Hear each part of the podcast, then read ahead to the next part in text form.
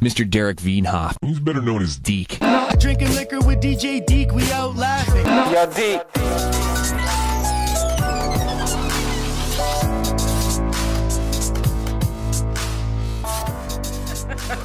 Okay, check, check, check. DJ DiCatello here again, guys. Episode 71. Um, I'm here with the Fitzgerald co-chairs of the Fitzgerald Neighbors Group, Suzanne and Caleb. Yeah. And welcome, welcome to the show. you. Thank you, thank you. Um, we've been trying to plan this for like a while, a couple months or so. We finally got here. Um, so the Fitzgerald Group. Let's. Why don't we actually start with? Yeah, I'll just sort of explain the Fitzgerald Group. It's a it's a community group. Um, Yeah, neighborhood association. neighborhood association. Okay, that's the technical title. And um, why don't we? Why don't you explain to us what it is? Yeah, we can do that. Broad strokes, maybe to start. So, yeah, we're a neighborhood association, as you say, technical t- Yeah. term. So, we're a group of neighbors that have come together, and our main kind of idea to start was just to get to know our neighbors. So, in kind of today's society, so to speak, there's few and far between um, opportunities for us to get to know our neighbors in a um, in a natural situation, right? So, uh, service clubs, religious organizations, um, opportunities for people just to kind of rub shoulders outside of the workplace. There's not a lot of those opportunities to do that. And uh, so, a neighborhood association is something that we uh, kind of had gotten to know, and Caleb can give some of the background of where kind of it, he- he was inspired by. Um, but an opportunity for people just to get to know each other, be neighbors, um, build relationship, have an opportunity to know what's going on in their neighborhood and what's going on in their community and be able to have a collective voice um, and be able to kind of engage in the narrative as to kind of who we are, what our neighborhood's about, and what we can do as neighbors to um, really make our neighborhood the best that it can be. Now, should we maybe explain to St. Catharines listeners the boundaries and what is the Fitzgerald neighborhood? Yeah, sure. It's um, you Yeah, remind me Fitzgerald- streets. It's Fitzgerald's kind of like midtown, so it's uh, Lake, Welland, Carlton, and then it actually is kind of like a pizza slice. It goes all the way out to uh, well past Niagara. So there's a little Okay. community past Niagara. We kind of uh, as a group like that's kind of large for a neighbor association. I kind of say that neighbor associations are as far as you can walk. So at first we were we were just uh, Lake, Geneva, Welland, Carlton. There's a little block there with kind of a collegiate in the middle. Yeah.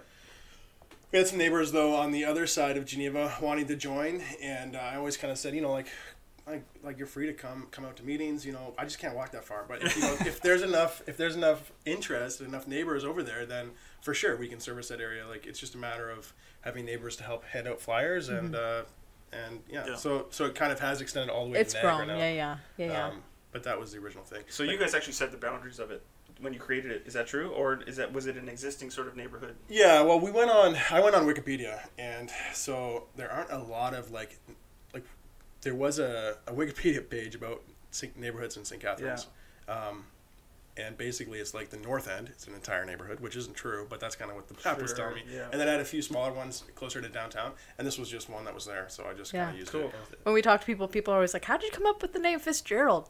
And uh, yeah, it just was like, "Well, Wikipedia told us actually." Yeah. and so it often um, the kind of larger neighborhood is Shipman's uh, has been k- kind of Right. named, and that's Yeah. both Fitzgerald as well as the Hague neighborhood. So again, as Caleb said, just for the sake of um, being able to remain kind of a community and a neighborhood, uh, it, like Shipman is just way too big, right? Mm-hmm. And so, um, and yeah, so we're really excited. Hague Neighbors has kind of started Yes, another. Uh, There's their others own- too. There's a few others. Mm-hmm. Queenston. Uh, Ryderville, Queenston. Ryderville is uh, by Diner Diner House 29, like right behind that area. It's Okay. a smaller. It's a pretty small neighborhood. Um, and then Port Dalhousie has a beautification committee, which is similar to a neighbor association. Walker's Creek is a kind of a historical group of neighbors who do work around Walker's Creek. And then um, Port Weller, they have a newsletter. Okay. Yeah, they're they're an interesting group. But I mean, Glenridge, Glenridge, right? Old Glenridge, Glenridge. as well. Uh, Yates neighborhood. Yeah. Um, they have a, a form of a neighborhood association. Are a lot of them happening have, have formed more recently, or like is it sort of a snowball effect that's taken a lot a bit, of yeah. a bit. Like I think the the more historic neighborhoods, um, neighborhood associations, they're doing something a little bit different than we are, but s- similar, Yep. right? Like Yeah. There has been quite a few that have started over the last. Yeah. Yeah. so we, um, our first kind of event was back in 2017, uh, 2017 or 2016, Yeah, I can't remember. And uh, and so since that, like within the last three years, there have been a number that have started. Um, yeah, Queenston, since that. Hague. Those are all three new, newer ones. Oh, there's also Wood Wood Woodruff. Wood, yeah, Woodruff Estates. They so they Yeah. started as well. Yeah. Um, yeah. And so let's maybe exp- what is the, um, the so there's a treasury where you raise money and you use that to, to fund different initiatives in the in the neighborhood. Like you, we've got an ice rink thing going Yeah. on. Is that that's still Yeah, yeah, thing? that's happening. cool. um, you do these trivia nights and we, there's merch and stuff like that. So you know, the garage sale, Mm-hmm. and then and some of them are more so not even sanctioned things, but whoever is sort of a member and wants to come up with something, right? Like Yeah, we Run did, like- Club started like that. Yeah, there's a running club. I do sometimes I do a uh, porch party and sing along. Yeah. So we project words of songs on the side of our neighbor's house cool, and just yeah. kind of party on the street. It's Yeah. fun.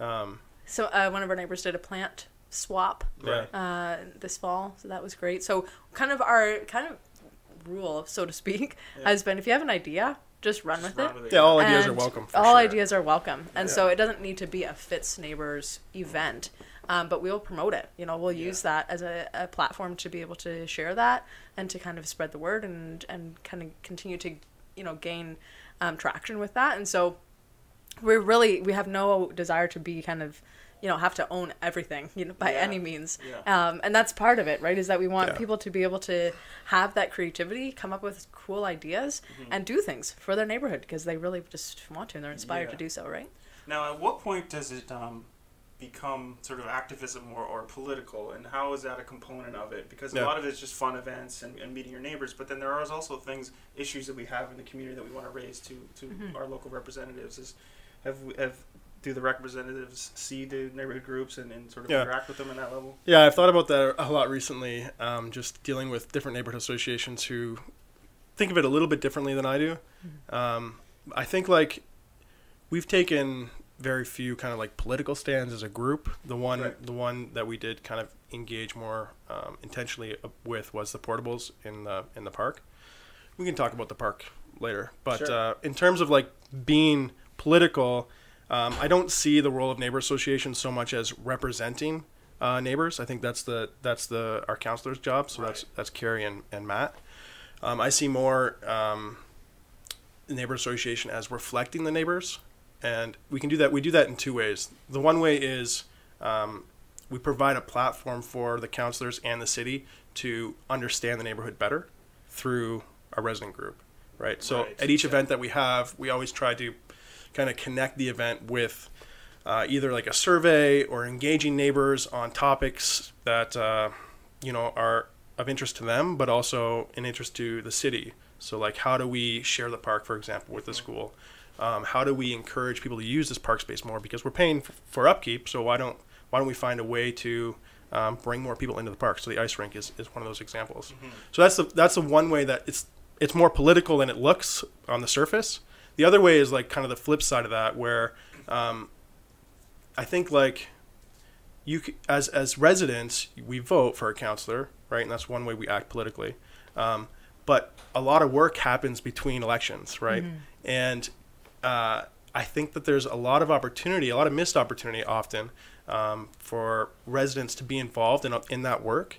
And one of the reasons why we miss that opportunity is because residents aren't aren't educated, um, they're not engaged. It's very difficult, I think, for you know a city that's maybe strapped for cash, or you know councilors who have a giant uh, ward to, to deal with to uh, you know s- continually be engaged with residents. Right. Right. Often it's only the residents that complain that they hear from. Exactly. Um, right. So so so yeah. So like I I really hope that we can kind of also be a platform not only for the city to hear from their residents, but also from residents to learn about what the city is doing from city employees, but and, and our and our councilors. So count like Carrie's been out, Matt's been out. Carrie in the last meeting she shared why she voted a certain way on uh, something that came before counselor Sure. council, and so that was really great because we were able to understand her thought process. You understand the issue a little bit better. The issue was uh, the the um, the tax rebate that that In that Port was- Dalhousie, Yeah, in yeah. Port Dalhousie for Oh, the, yes. that cotton mill. Um, actually, would you want to expand on that a bit? Or do you, I don't know a lot about it, but is that uh, do you? Could, I- could you give us the cliff notes of, of that? Like, or I only it- know about it from what Carrie shared at our meeting. okay. Um, I do like yeah. Because I know it's a contentious thing, and, and It and is. it's Yeah. it's, it's an interesting debate as to how that's all going down. But uh, Yeah. If you know, if we have anything like that in the Fitz, then we'll obviously be more engaged. yeah, for sure, Yeah. for sure. more yeah, we'll know all the details of, around it and such. Yeah. But yeah, like for anyone who's interested in something contentious like that, um, it's great to come out to a neighborhood meeting because you know you have access to a councilor then and you can ask them, Mm-hmm. and they're the ones that know. Like it's their job to know, right? So Yeah. Well, it, make, it just it makes sense to have a sort of grassroots group of people, and it's it's not like a closed club. Like it's literally it's the opposite. Like everybody. Absolutely. Well, if you're in the confines of the neighborhood, more or less. Yeah, and I think part of it too is our role as a neighborhood association is we because we are bringing neighbors together. There's an opportunity for that engagement, and for we want to be a resource for our for the city for our councilors to be able to engage with our neighbors and with uh, with the residents in a really um, yeah in in, in a non-confrontational way. Um, No the city pitchforks. yeah and and the city also too you know public Proactive, meetings more than reactive, are public meetings are difficult for this any for city and st. st catharines is no different Mm-hmm. um, there's not a lot of uptake from you know if the city was to hold a public meeting about an issue so i think about um, so on russell ave we have a new con- condos that are almost kind of getting completed Yeah. it's been a long, long, long process. Um, but I remember we- had just kind of just began as a neighborhood association. Or yeah, it was actually just Caleb and I. We were meeting in our living rooms, and um, and there was a public meeting at City Hall uh, around that condo and about you know an opportunity for residents to voice their concerns or their thoughts or what have you. And I went to this meeting, and there was like two. I think there's three of us that were there oh really? um, at this meeting, and it was a pretty contentious issue too. You know, it's a brand new kind of this a condo. Pretty tall, This yeah, the- pretty is this the one tall. high density. here? Yeah. Yeah, yeah, yeah, So I'm I'm their neighbor. absolutely, yeah, yeah, yeah. I hear them working all the time. Well, Yeah. sometimes. And so there was a yeah, and there were were neighbors there that lived on Kernahan that lived you know on the neighboring Russell, streets, yeah. and you know they were expressing their concern. But it was just as Caleb said, you know those who were complaining were there. Uh, I came to just to listen to be able to understand. I didn't know the issue too well, and I think it just was it, to me it kind of was one example of how okay there's uh, better ways and other ways that we can be engaging the community on on issues and not that we as an association are taking a stand on it but providing a platform for neighbors to to share to um, f- for the city to be able to engage with us um, for opinions to be heard that are both positive and and possibly challenging. And for us to be able Yeah. to kind of give that opportunity. And we want again through the surveying that we've been doing and um, through again just even those what appear to be just social events it's an opportunity for people to actually you know to share those ideas to share those opinions. And we, it's always amazing to me of how yeah these different topics come up um, in just informal conversation. Exactly. and that's an opportunity for And- people to kind of share that right? Council meetings like i've been to a few now like they're pretty inaccessible right? Like they happen twice a month Okay. uh, over dinner time i think six o'clock.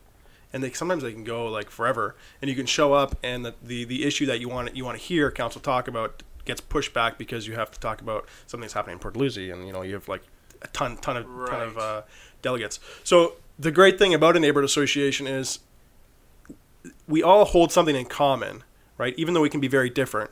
Like you can be a trumper, right? Yeah. N- not really Trumper guys. Just find it funny, sort of.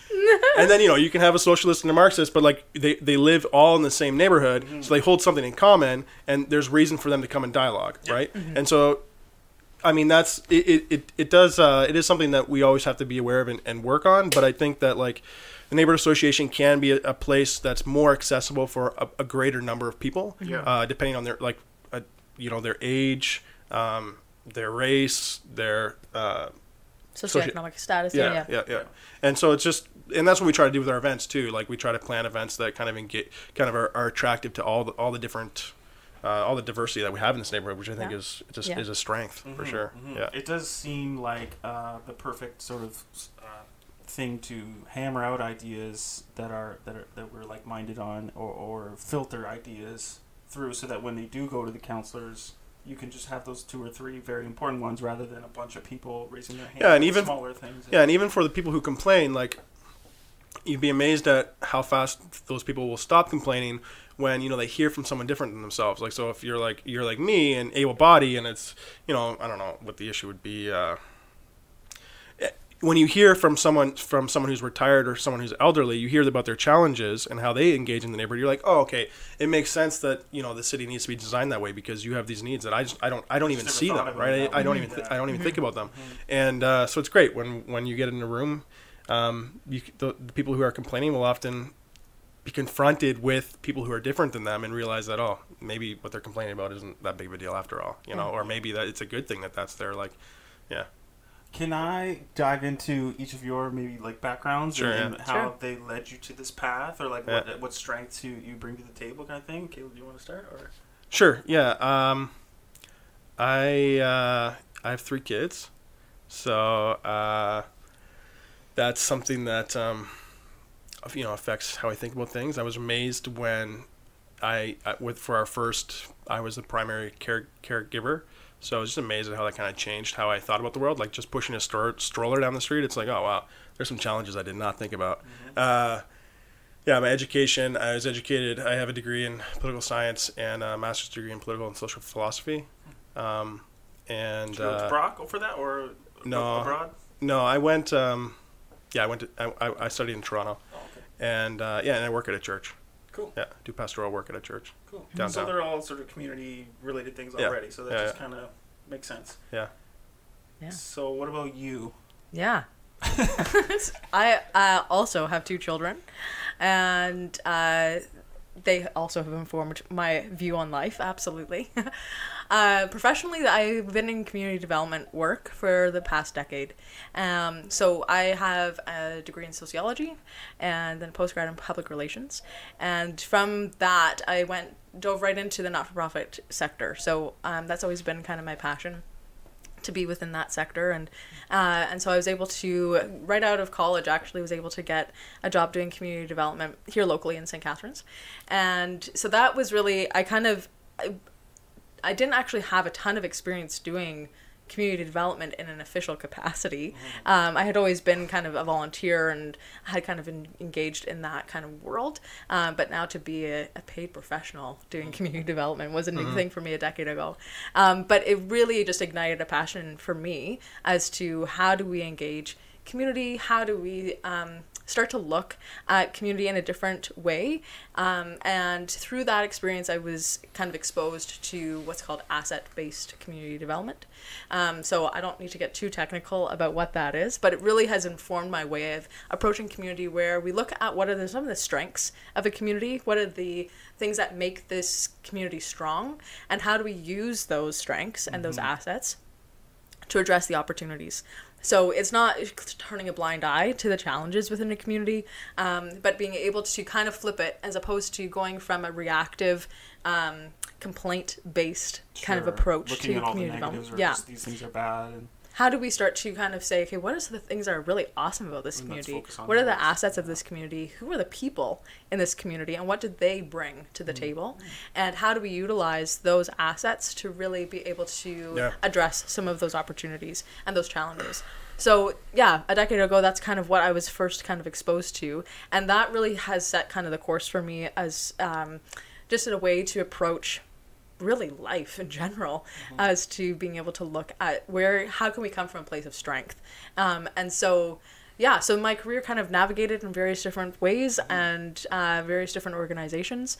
And um, yeah has taken the idea of community development or the professional role of community development um, has kind of shifted and evolved over time. Yeah. and um, right now I work for the Niagara Community Foundation. Um, so we're a philanthropic organization that is kind of the charities of charities. Um, so we are one of the funders within Niagara, and I do community development in kind of yeah a different kind of twist to community development within that work.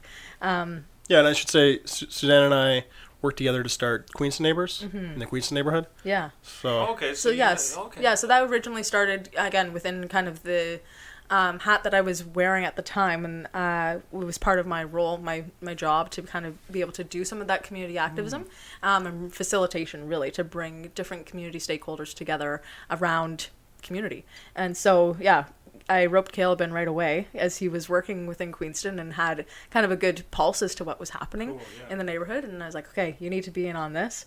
And uh, so then, yeah, he was able to kind of, so we were able to kind of bring that initial table together. Um, Uh, Yeah. And so that happened kind of actually, yeah, shortly after we had started the Fitz. Um, Yeah, Queenston and that's kind of that's how kind of how Brandon came into the picture too. Mm-hmm. So Brandon Agnew, who is going to be joining us tonight, but uh, he's at home. He can be on the next one, perhaps. Brandon, Yeah. shout out. Yeah. yeah, he works for public health, and um, yeah, he came on board with Queenston Neighbors at some point. Yeah, same The- type of thing. I was looking for various different people to help, and uh, his name was suggested, and I pulled him in. Yeah, the cool thing about about I think his position at the at the region is that a lot of municipalities are, are recognizing that um, social connectedness actually contributes a lot uh, to the health and well being of, of communities and people in those Makes communities. sense. Uh, and it actually is like you can actually put a dollar figure on it, so it makes sense to hire. The region right now I think has three three positions that Brandon type of position that Brandon's in, and they, primarily Brandon anyways works in um, creating like social capital within uh, regional housing communities. Um, but Queenston was and, and different neighborhoods. I think Queenston was one of the neighborhoods that you know he kind of got the thumbs up to work Yeah. work in and with us. Um, so yeah, like it financially it makes sense I think to to uh, create you know neighborhood associations or create opportunities for people to connect sure. socially. So Yeah. it deals with you know mental health, social isolation, and like you know not that everything has to be about money, but you can save money because it just people are healthier when they know one another. Well, a good, well, I guess you know, in a way, everything is about money, and it's not just a bad thing. I mean, like a, a healthy, economically running city or state or country is healthy. It's Yeah. you know, it's good for people to have Yeah. a, a healthy economy. Um, Yeah.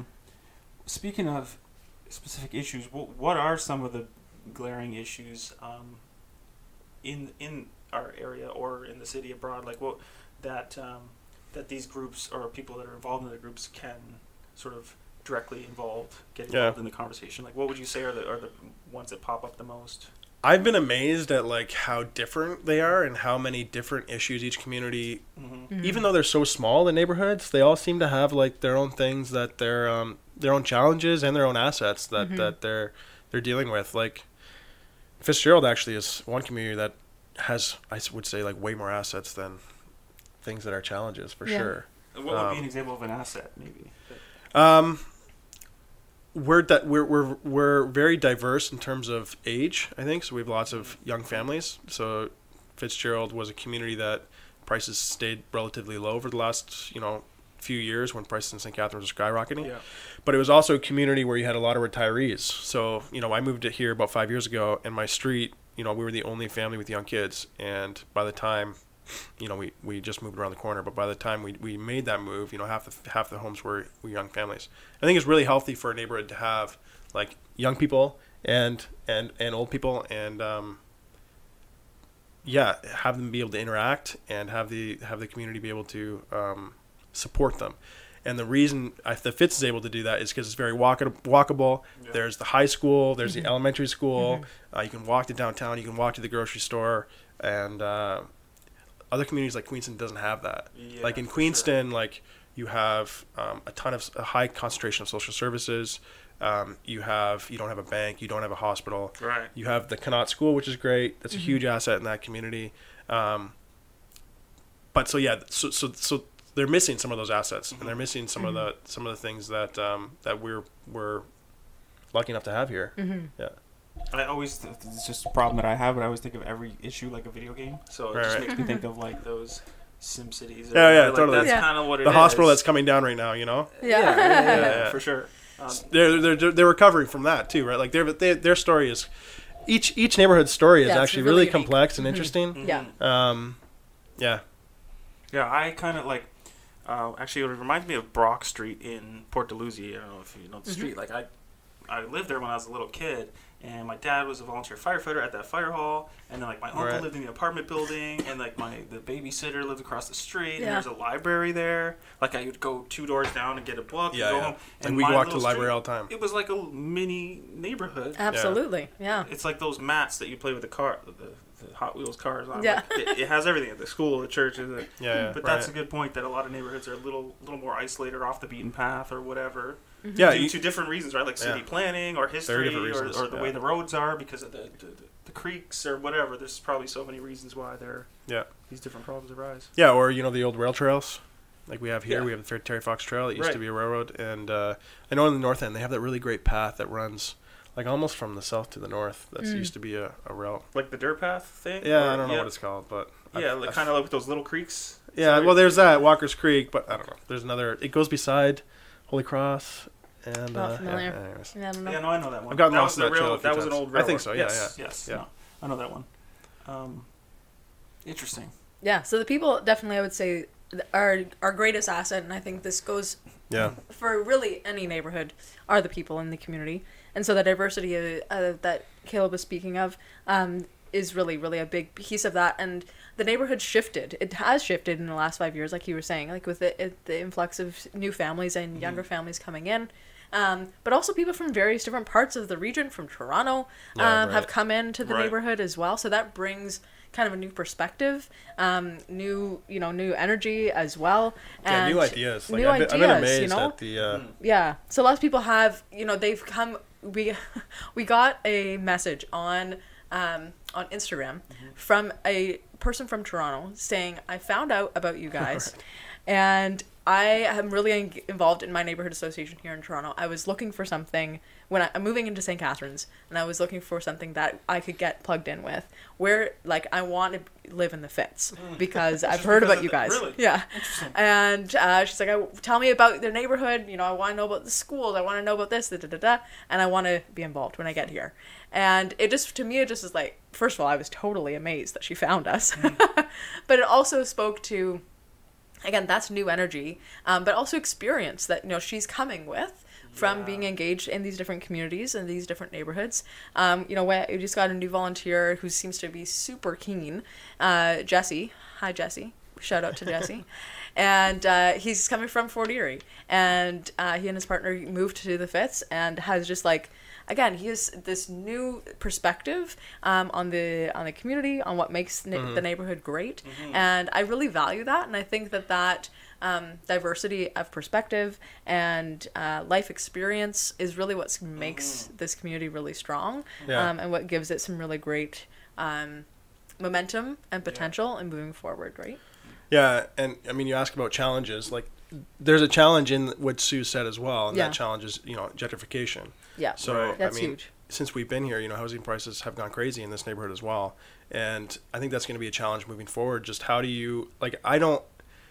A friend of mine said this about her neighborhood in Hamilton, but like, I don't want to do all this work just so you know someone a lot wealthier than my Some family can benefit. just- yeah. Right, like I want my neighborhood to be a neighborhood where my kids can purchase a home in, or at least rent a home in in the future, right? And uh, like housing in Hamilton, anyway, has gone up has gone up seventy thousand dollars every single year for the last five years, and that's I, I can't even imagine, you know, like my kids being able to to rent or buy if they if that happens here in, in Fitzgerald. So yeah, I think like I hope that we can, you know, explore that issue as neighbors. Yeah. First, understand why this is happening, and then begin to um, look at other neighborhoods, how, or other neighborhoods across Ontario, and how they've dealt with it, um, and then be able to import some of those solutions here. Um, we can talk about. There's a few that, that have come across the kind of the the group. Uh, there's a few things that I don't know. We're, wor- yeah, there's a few things we're working on right now. I had a question about that actually. Yeah. Would you say that like um, this podcast is for really dumb questions? Everybody, Don't, just, sometimes I have to ask them because I feel like you get the best answers when you ask dumb questions. Is the rising prices of housing g- in general a different issue from affordable housing? Like, do, do they have? Is there a different connotation there, or would you say that just the? You know what I'm trying to say? Like the. the There's general, a lot of connectedness between the two, I would say for sure. Because as the um, market prices rise up, then the affordability just naturally becomes less, right? So houses, one of the things that we noticed, and again, that opportunity or that asset that I was talking about is also definitely a huge challenge. We're having, we had a big influx of Toronto buyers coming in. And they're buying really affordable houses um, and either flipping them.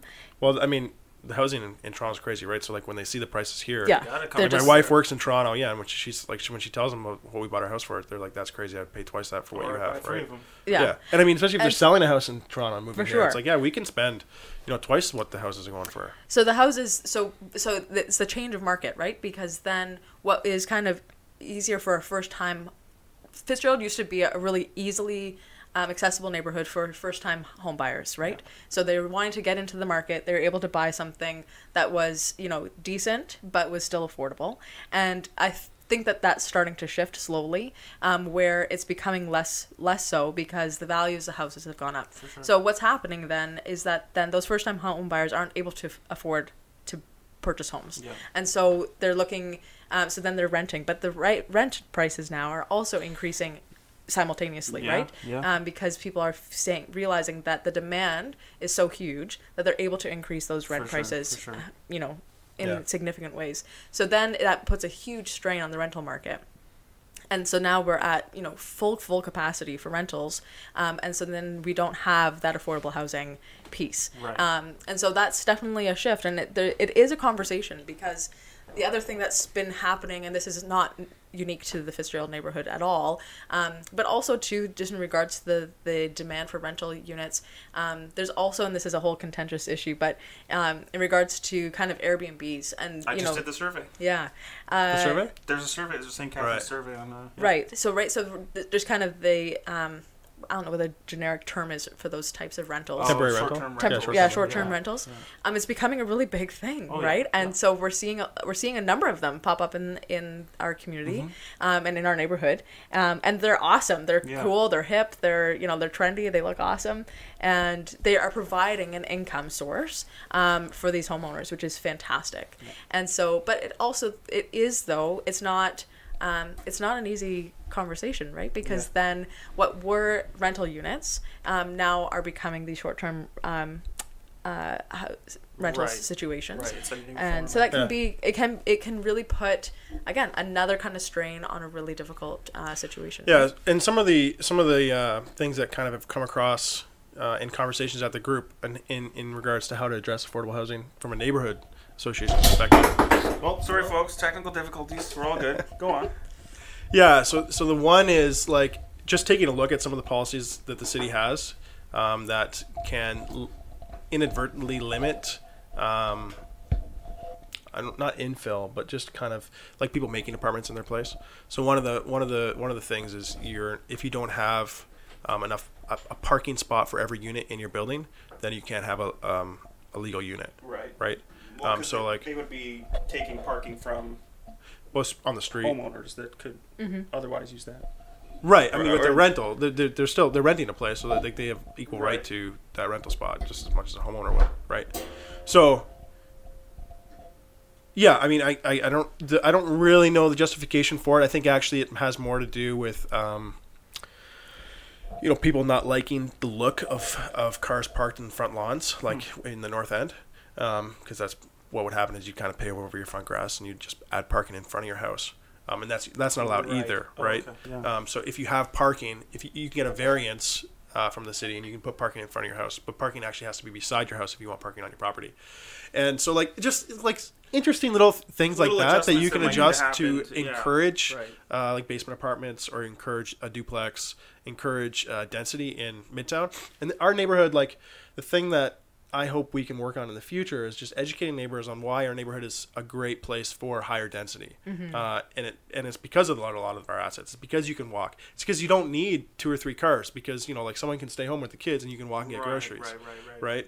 right? Um, or you know, it's even for people who have uh, accessibility issues, right? That's why I think it's great for kids and and the elderly here because they can walk and they don't need to always have a driver's license and be able to be independent still, live independently in Fitzgerald.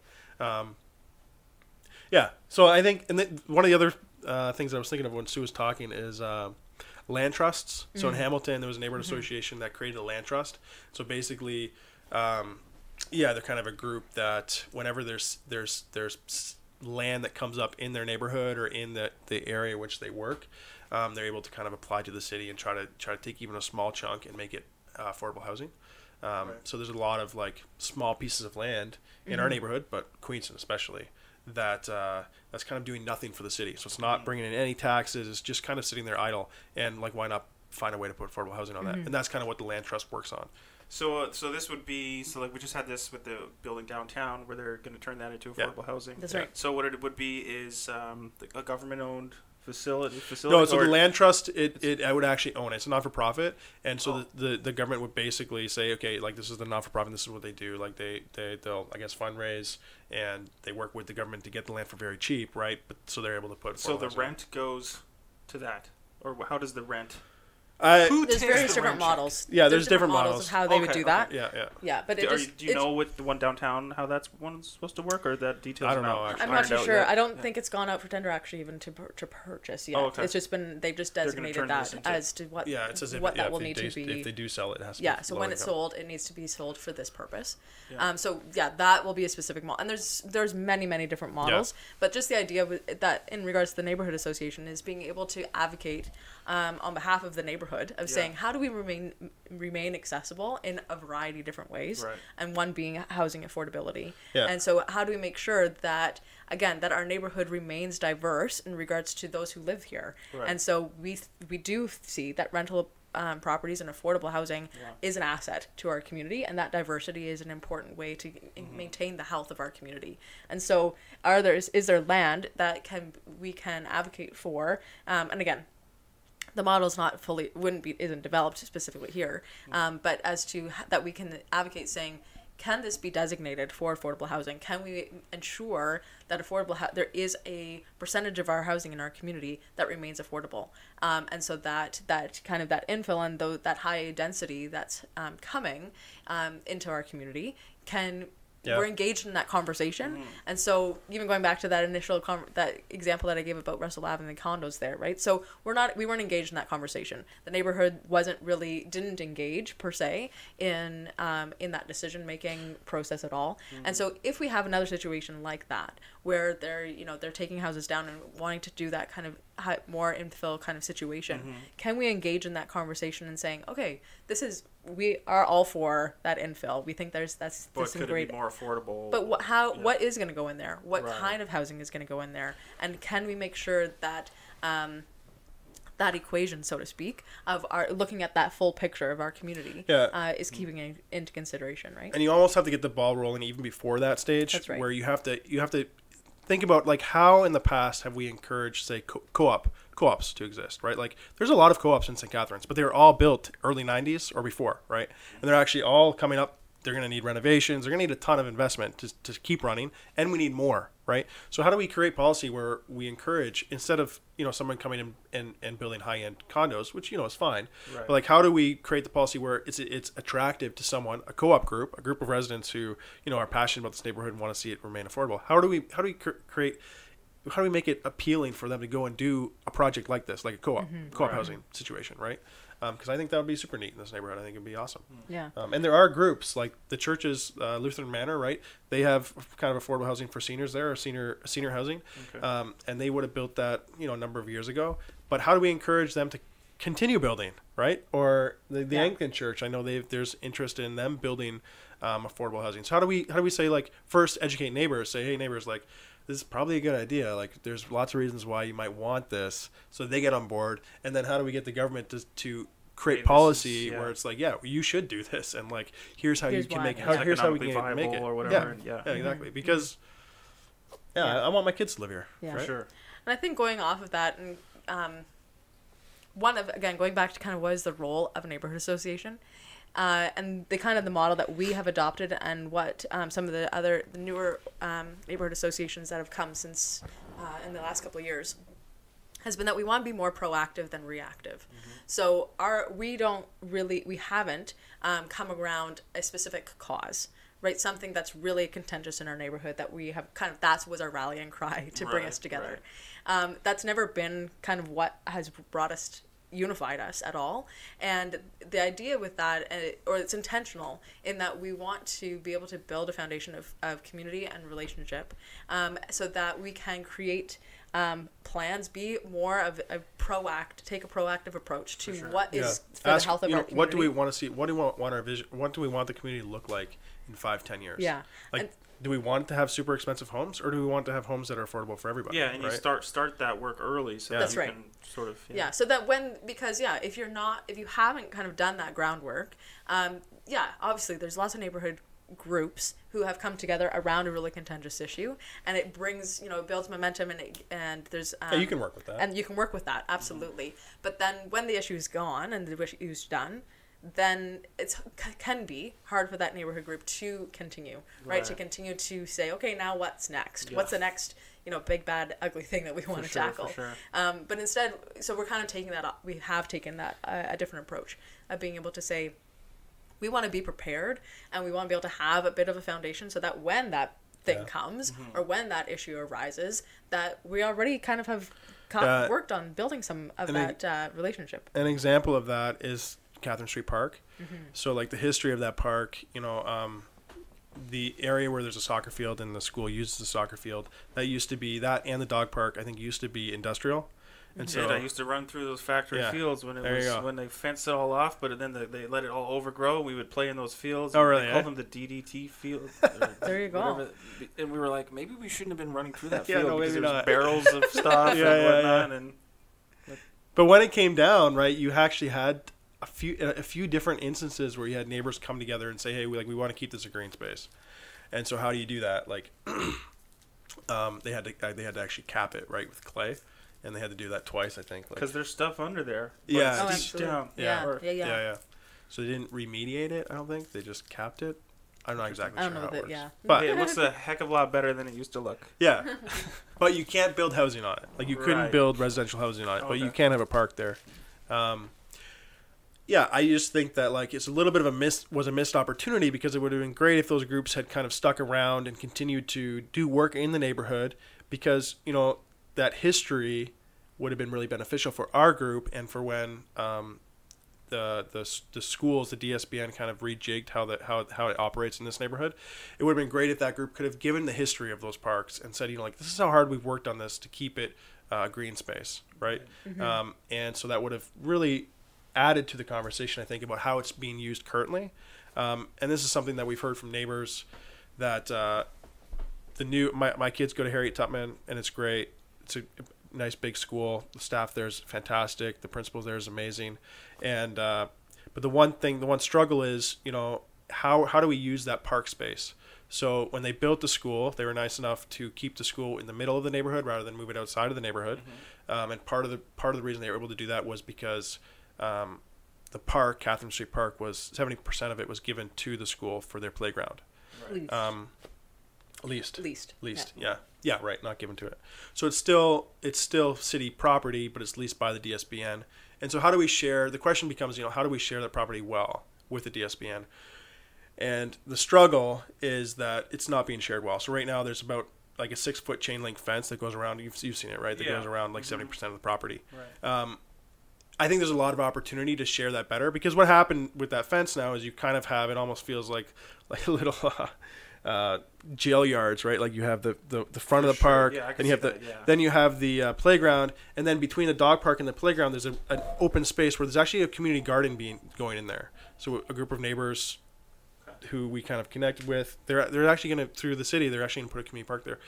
So it just is going to make more and more sense, I think, as we move forward to find a way that that space can be shared better. Yeah. And even the connectivity between St. Patrick's Park and Catherine Street Park can be made, um, can be improved, right? Like there's no crosswalk there, there's no paths that go through it. Um, the, the the school itself is experiencing congestion at certain points, and I think if we if we thought about the design of that park, it would be beneficial for everyone involved. yeah Um, so that's one of the projects I'm hoping to work work on, on t- in 2020 um, with all the stakeholders. So people who are in the dog park, the new community garden folks who where that garden's going to go in, our ice rinks in St. Patrick's Park, um, the community center that's there. We're hoping that uh, with the feedback we've already gained and the feedback that we're going to continue to collect, that we're able to begin envisioning how we can use that space better. Yeah. Uh, one of the things we know for sure that we need is shade in the park by the by the water park, Right. and we've had conversations with um, Kiwanis, and they've been really keen on working with us to to invest in that park. So we didn't want to do it piecemeal. We want to have kind of a vision, say, hey, this is what we want it to look like in ten years. So you know, if Kiwanis wants to invest now, we have we can do this project, but this project's going to tie in, gonna- right? Like we don't want to just do like here, here, here, and here. It doesn't really make any sense, right? The, So you know, pre-plan and kind of make it all. yeah, like the pr- plan doesn't have to be like set in stone, Yeah. but it does have to. It does have to be like, hey, okay, we want this park. Yeah, like even even if it's as simple as saying we want this park not just to be for kids, we think it's actually healthier if the park serves young parents, kids, and the elderly, For sure. right? Because it brings them all together in the same And spot. like you mentioned, this neighborhood is a mix of those things. Yeah, exactly. Absolutely, Exactly. And uh, I think a lot of people view parks in St. Catharines as for kids. And I think that's and that's terrible. I think that's a terrible No, way that's to. a good point. That's a very When- good point. I lived in Germany for a while, and like there was like not a lot of kids in the park, but it was packed with people. Yeah. you know, because they were designed for people, Yeah, not humans, just kids. Humans like green spaces. Yeah, exactly. Humans like green Exactly. spaces. Yeah, so that's an issue. I'm, I'm really pumped to work on this year, and I think that there's tons of potential. And uh, yeah, I, I think it's really cool. Like we're already going to get the ice rink in there in December. Uh, we're going to get that community garden in for sure. I want to get some pawpaw trees in there, and then I do want to like, yeah, I do want to think about how we can share that soccer field uh, with the DSBN A little bit better. better. Yeah. Very cool. Um, amidst all these topics, I wanted to jump back a bit to affordable housing. I feel Yeah. like um, affordable housing and homelessness and mental health and addiction are these big issues that people kind of get confused in their minds, or they think one affects the other directly, and maybe it's a little more indirect. And because what we have a lot lately in the last five, six, seven years is more visible uh, homeless, uh, mentally mentally ill, uh, drug addiction on the street. We, we know these um, anecdotal reports or photos we have of needles, discarded needles, and such. And these are these things that really trigger people Mm-hmm. and get to their uh, emotions, emotional reactions. And I feel like a lot of people think that uh, if you just make things more affordable, then all the homeless people will just be able to afford houses. They will no longer be homeless. But uh, and I know this is a big issue in California. I don't know exactly how it relates to around here, but it must be somewhat similar. There's two competing ideas. Well, like um, the one is that affordable. If you make things more affordable, this will solve the problem. But if you go and, and on the streets and talk to these people and, and, and see what's really going on, it's I think in California, a new study came out that's like eighty five percent of homeless are intravenous drug users. Something something crazy like that Huge. that. So that's obviously an issue. And, and, and what are the biggest um, uh, things that are coming along to tackle uh, drug addiction? I mean, we have the safe injection sites, um, uh, Safe Yeah. Works Niagara, and stuff like that. But there's also me- like just general mental health. Isn't is that isn't that um, a huge problem that we don't have all the resources for in this city? There's these, and how are those things related? Is, is that's a lot to throw at you guys? But like, how does Yeah. that how does that yeah, sit I in think your mind? yeah, for me, like it's they're all really interconnected. Yeah. Uh, there's a program called Housing First right now. Works, you know, uh, I think it's, it's it struggles. It struggle because um, you have to find marketplace rentals, and there's no marketplace rentals available. But the philosophy behind it is, um, if you don't have housing, uh, it's going to be hard to deal with your mental health issues. Um, a lot of people who who struggle with mental health uh, self medicate with drugs, right? Um, I was so we had this panel um, at at Westview Christian Fellowship on the consumption and treatment site, and uh, when I was doing interviews for that panel, so I was just looking for people who have experience using drugs, experience using the the, the site to come on the panel and share, right? Because I think that their voice is the most most important voice because they're the ones that know. And the biggest thing that kept coming up over and over again was like when you're on the street, you can't get off drugs because you're on the street. Like you're you're you're, you're constantly coping, and your your coping mechanism already is drugs, and it just doesn't work. Like it's it's a chaotic life. There's no regularity. There's no routine, and um, and yeah. So if you provide someone house first, you know, there's the opportunity and the ability to get off drugs is far easier, right? There's a lot of people who take drugs who uh, can afford it, and they can they have a they have a regular schedule. They know when they're getting their drugs, and they can they can maintain that lifestyle for a long time because they have a house and because they have the money to pay for their drugs, right? Whereas if you're addicted to drugs, you're struggling with mental health, you don't know when you're going to get your next um, fix, uh, you're desperate, you're, you're, you're going to do some crazy stuff that you wouldn't do otherwise. Um, so it, I think it's crazy that we live in this uh, s- such a wealthy c- society like Canada, and we can't afford to give people like just the bare necessities like a roof over their head. Right. Um, so like that's the philosophy between how, be, behind housing first. You give someone a house, and then you deal with the issues that are associated with, with living outside every day. Right, right, right. Um, It's, I guess it's it's one of those things where it's, and uh, we, mentioned my friend uh, Taylor, who's been on this show a couple times. Shout out Taylor, um, who me and him have these conversations all the time. Of, of and he works in the field of, of HIV, and it's it's, it's there's so many variables that are going on. It's Yeah. it's not a, a black and white issue. It's by not a any straight means. line. No. There's so many different things that we talked about trauma just before we started recording. Mm-hmm. There's diet. There's there's so- so many different things, and um, yeah, it's just it's very interesting. Um, the reactions and, and the, the solutions that people seem to have, um, and and the the sort of almost anger, uh, because you know I guess people you know they see intravenous drug use as just like insane. Mm-hmm. Like people can get people can understand having a drink or, or you know, but there's these levels to it that get get so crazy. And then with the discarded needles, you know, people are worried about kids getting pricked in the in the parks, Yeah. of, which Sure. of course is a worry. But I don't think studies have shown that uh, s- safe injection sites, you know, cause more. Uh, I, I think that's just that drug use is on the rise, and and that people Overall? litter, and all humans, just regular people litter their, you know. Yeah. So also, if you're if you're using and you're high, I mean, there could be some The thing of, we've learned uh, at the Queenston Roundtable, so we have um, the consumption and treatment site with Positive Living. They they come out to every meeting, um, and we've walked with them through their journey to open their permanent site. Uh, the first thing that we learned is like they, they hand out needles, but uh, their recovery rate's eighty five percent. So of all the needles they hand out, the the users are actually very very um, concerned about recovering those needles. Um, the other thing we saw in the neighborhood was once the site opened up, uh, there was less needles in the park because every person that you can get to use inside the site, that's one less needle that you're that there's a chance that it ends up in, in, Being in the park disposed. or in, in a public space, right? Yeah. Um, the, the one of the struggles with overdose prevention sites is that uh, people who are using drugs aren't willing aren't interested in uh, traveling long distance to use that drug. Like when you get the drug, you just you use it. You Right, don't right, right, think, right. okay, let's let's get on a bus, take like And half an hour ride there, yeah. because I'm in Niagara Falls. And the only Yeah. consumption site in Niagara is in St. in, in, Catharines, yeah. Queenston, right? That's not going to happen. Um, so so the they're in a perfect location because if you look on a map in terms of the amount of overdoses in Niagara, that's that's where the most overdoses happen. Um, but I do think that like we could use an overdose prevention site in Fitzgerald. Um, I think that would reduce the amount of needles in our park, and that would like I don't think it's fair that Queenston is the only neighborhood with one because like one of the reasons why the the um, you have a concentration of overdoses in that neighborhood. You know, it's a storied history, um, but I think one really easy way to tell the story is we didn't want to deal with it, so we pushed them all into one neighborhood Yeah. inadvertently. Like people probably didn't plan it out, For sure. but that's what happened. Yeah. Yeah. Right. When when downtown's uh, uh, rev- revitalization plan, you know, we don't you don't want to see people using drugs downtown, right? That's not going to attract business. So like you you push them away. Where do they go? They go to Queenston, right? And I kind of think that's like that's totally unfair. Um, and I think that there's the other neighborhoods need to pick up the slack.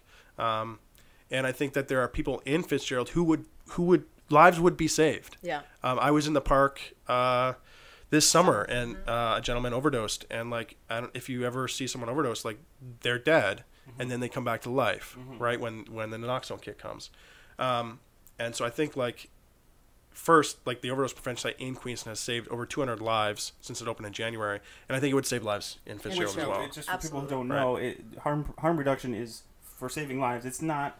Its primary goal is not to stop people from using, although that can sometimes happen because they get more access to uh, medical professionals and- Services. and Yeah. whatnot. Mhm. But um, how, how, what would you say to someone that sees on social media now, you know, a picture of a couple needles in the park and said, and then someone says, "Well, yeah, that's because of the safe injection sites." Like, what is it? Do you, do you just show them the studies? How, how, how, what would your argument be to that? Well, I mean, obviously it's not because of the safe injection site, because if they would have used the safe injection site, the needle wouldn't be there, right? so it's someone that's not using. It's not that fifteen It's, percent. it's actually like I, I would say to them, it's actually the needles there because there aren't enough safe injection sites. right, right, Yeah. right. That just shows the needle in the park shows that there needs to be another one in this area. and I guess to reverse engineer their brain, you could say, I mean, there's a lot of more social media now than there, wa- you know, there's probably Exposure of it. Yeah. exposure. There's Yeah. probably, um, I'm sort of just guessing, but I th- I'm pretty sure drug use is just generally on the rise. So, so maybe Well, they're different drugs too. So like when, when we talk to uh, friends who I know who've worked in the in the um, field, like even 10 years ago it was a lot of like the homeless population were a lot of alcoholics like the alcohol was kind of the drug of choice and they were an right, right. older an older crowd now it's a younger crowd of people Yeah. and they're using opioids and like this is a dangerous dangerous drug it's not like it used to be like And this it's is not something you just can Niagara, although we do have a huge problem. oh no with it, it's not just this is, Oh no. uh, And North it's- America, but it's also global. You talk about And it- China, and all that. yeah and a it's these other- drugs being mixed in with other drugs right like Yeah. um, and you can die really quickly on this stuff like it's not like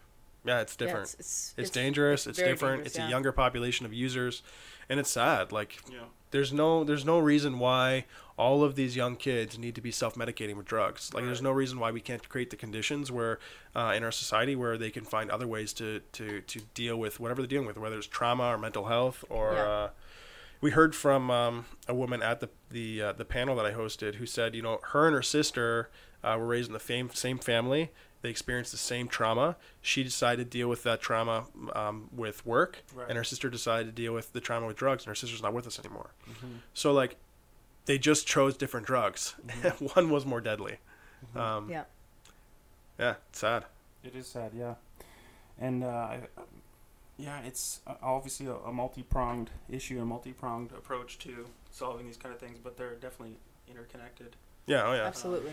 Yeah, Multiple layers. yeah. Housing, safe injection sites, uh, more support for men- for people struggling with mental health. Um, And just a, just a note to any the people who say they're fiscally conservative or they, they, they there's too many of these services and whatnot. They, you got to think about pre preemptive solutions that down the line save you money. Mm-hmm. As if you want the economy to, to, to be austere or whatnot, there's certain things that if you invest, you know, now they'll be cheaper down the road or or stopping uh, yeah, I'm- HIV spread and dealing with mental health and, and addiction though I, I think is you know less is less expensive than dealing with a lot of things that are created by enterprise you know you know like it's expensive to deal with uh, problems that come up Yeah. because of uh, kids were playing on contaminated fields Right, uh, right, right. because the only thing that people can can purchase are, are food sh- loaded with sugar and uh, are unhealthy for you like that's expensive too smoking is expensive alcohol is crazy expensive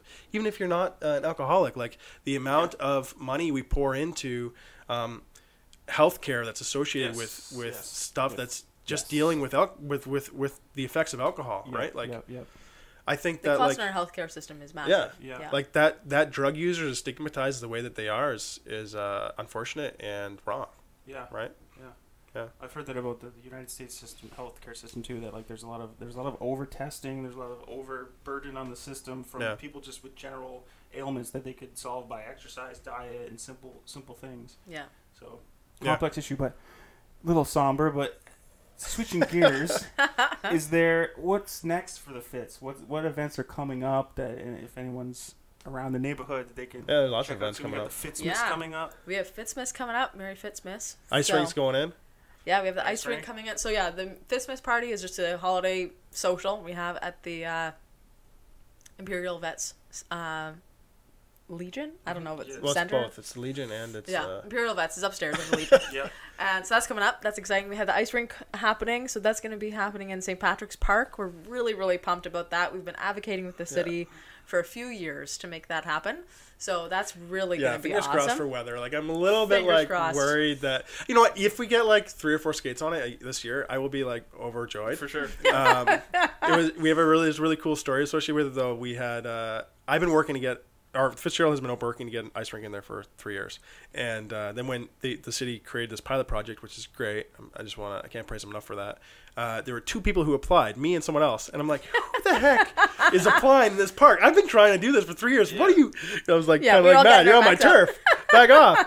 But it turns out she's like super nice. She said like her father passed away the last year, and he used to create an ice rink in Kernahan Park Okay. Which is a public space, you know, interesting. You know, I could argue with the city that you know this has been going on for years. Why is it such a problem now? Uh, and she's like, get into that. yeah, she's got a cottage where they have this easy ice whole ice rink contraption System. system. Oh, okay. And she's like, I'm just gonna bring it from my cottage because we don't use it anymore, and we can put it in the park. I'm like, oh my gosh, it's like the Done. plastic. It's like a thousand dollar system, right? Yeah. Uh, so yeah. So yeah, we've partnered with her Cool. and we're gonna get this. It's gonna be. up and Oh yeah, it's gonna be a question of how we get water on the rink. So if there are neighbors who live close to St. Patrick's Park, I want to talk to you. If you're yeah. listening, If you're listening, Let's get some li- water yeah, on the live rice. along, along Terry Fox Trail. Let's talk. Right. Yeah. Yeah, so, So, that's if- happening, which is gonna be great. And then uh, also, yeah, so 2020, we're doing some of the um, park planning. We're going gonna be doing some um, public art, some murals Oh, are yeah, gonna that'd be be awesome. happening uh, in the Fitz, where we're really really excited about that. So that's happening in some private properties, potentially some public uh, properties. And we're We'll see. celebrating a new business in the Fitz. Yeah, new business is starting up. A new restaurant is opening on Russell Ave, so that's exciting. And uh, the other thing that we'll just put a shout out. That's I don't know if this is going to go out in time uh, for the Better Cities Film Right. Festival that's happening.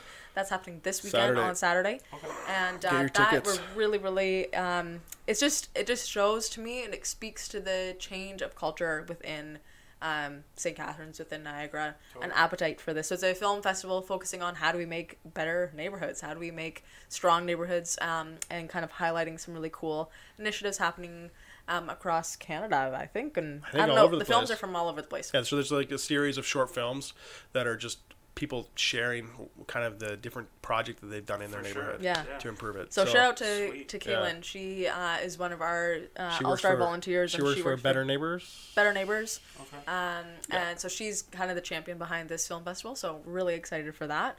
So that's coming up. Community Garden. So they're. Community they've- Garden is happening in 2020. I think we've and- got gotten approval from the city to put it in. Sure. I can't remember. put it I can't remember where it's going, but Yeah. it sounds like it's gonna happen. Yeah. I, I think Yeah. like I can say with confidence that it's probably gonna happen. It's gonna be right beside the dog park. Yeah. I'm not sure how many plots they're gonna start with, but they're hoping to have some fruit trees there as well to celebrate. You know, Niagara and its Yeah. tender fruit.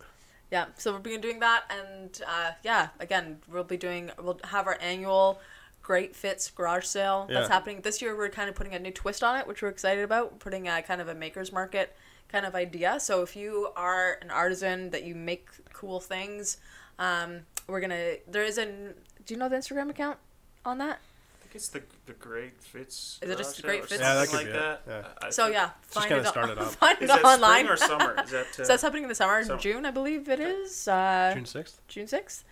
Um, previous to that, we'll Easter be having hunt. the Easter egg hunt. So this will be our fourth year uh, doing our Easter egg hunt at Catherine Street Park. And that's how things all got started back in 2017. cool. So that was very cool. So yeah, we're excited to have that happening. So yeah, Yeah, lots there's the of things running happening in crew. the Fitz. There's uh, Fitz Rocks. So Yeah, the running cruise every Tuesday night, right? Yeah. Tuesday night. Yep. Cool. There's a lot going on, and if people want to know more about what's going on, what are the what's the socials and the website that they can Yeah, get? so Fitzgerald, fitzgeraldneighbors.com. Mm-hmm. Com? CA? if you just Google it, it'll come Just up too. Google it. Uh, we don't update the and website. Oh, I don't. Do we op- update the website a lot? We do. Okay. Yeah. It looks pretty up to date. There may be a couple things you can throw on there, but And we know what? And again, shout out to Jesse.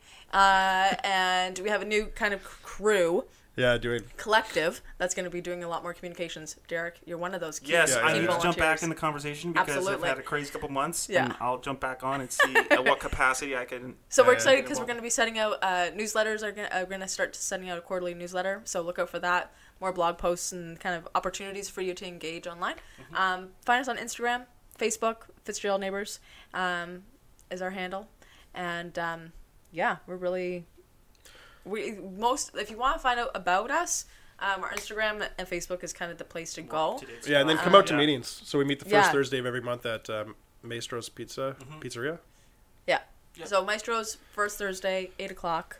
Yeah. Um, and it's just a yeah, it's an opportunity for everyone to kind of Yeah, we get some. We got a decent amount of business done. Uh, but we're always open to new people coming out and chatting, and Yeah. uh, we try to make as much space as we can just to have those informal conversations where, yeah, we welcome new neighbors and we tell them what we're about, and uh, we we just kind of tell them, you know, like whatever skills you bring to the table, we want we want to Yeah. engage them, and you know, you're sure. DJ and you played it at our AGM. For sure, man. absolutely. And the last thing I will mention is that we're also engaging around bullying and ex- Right. um, making our neighborhood as Oh, yeah. inclusive as possible. So, that bullies can be included as well. bullies can be included Right. as well.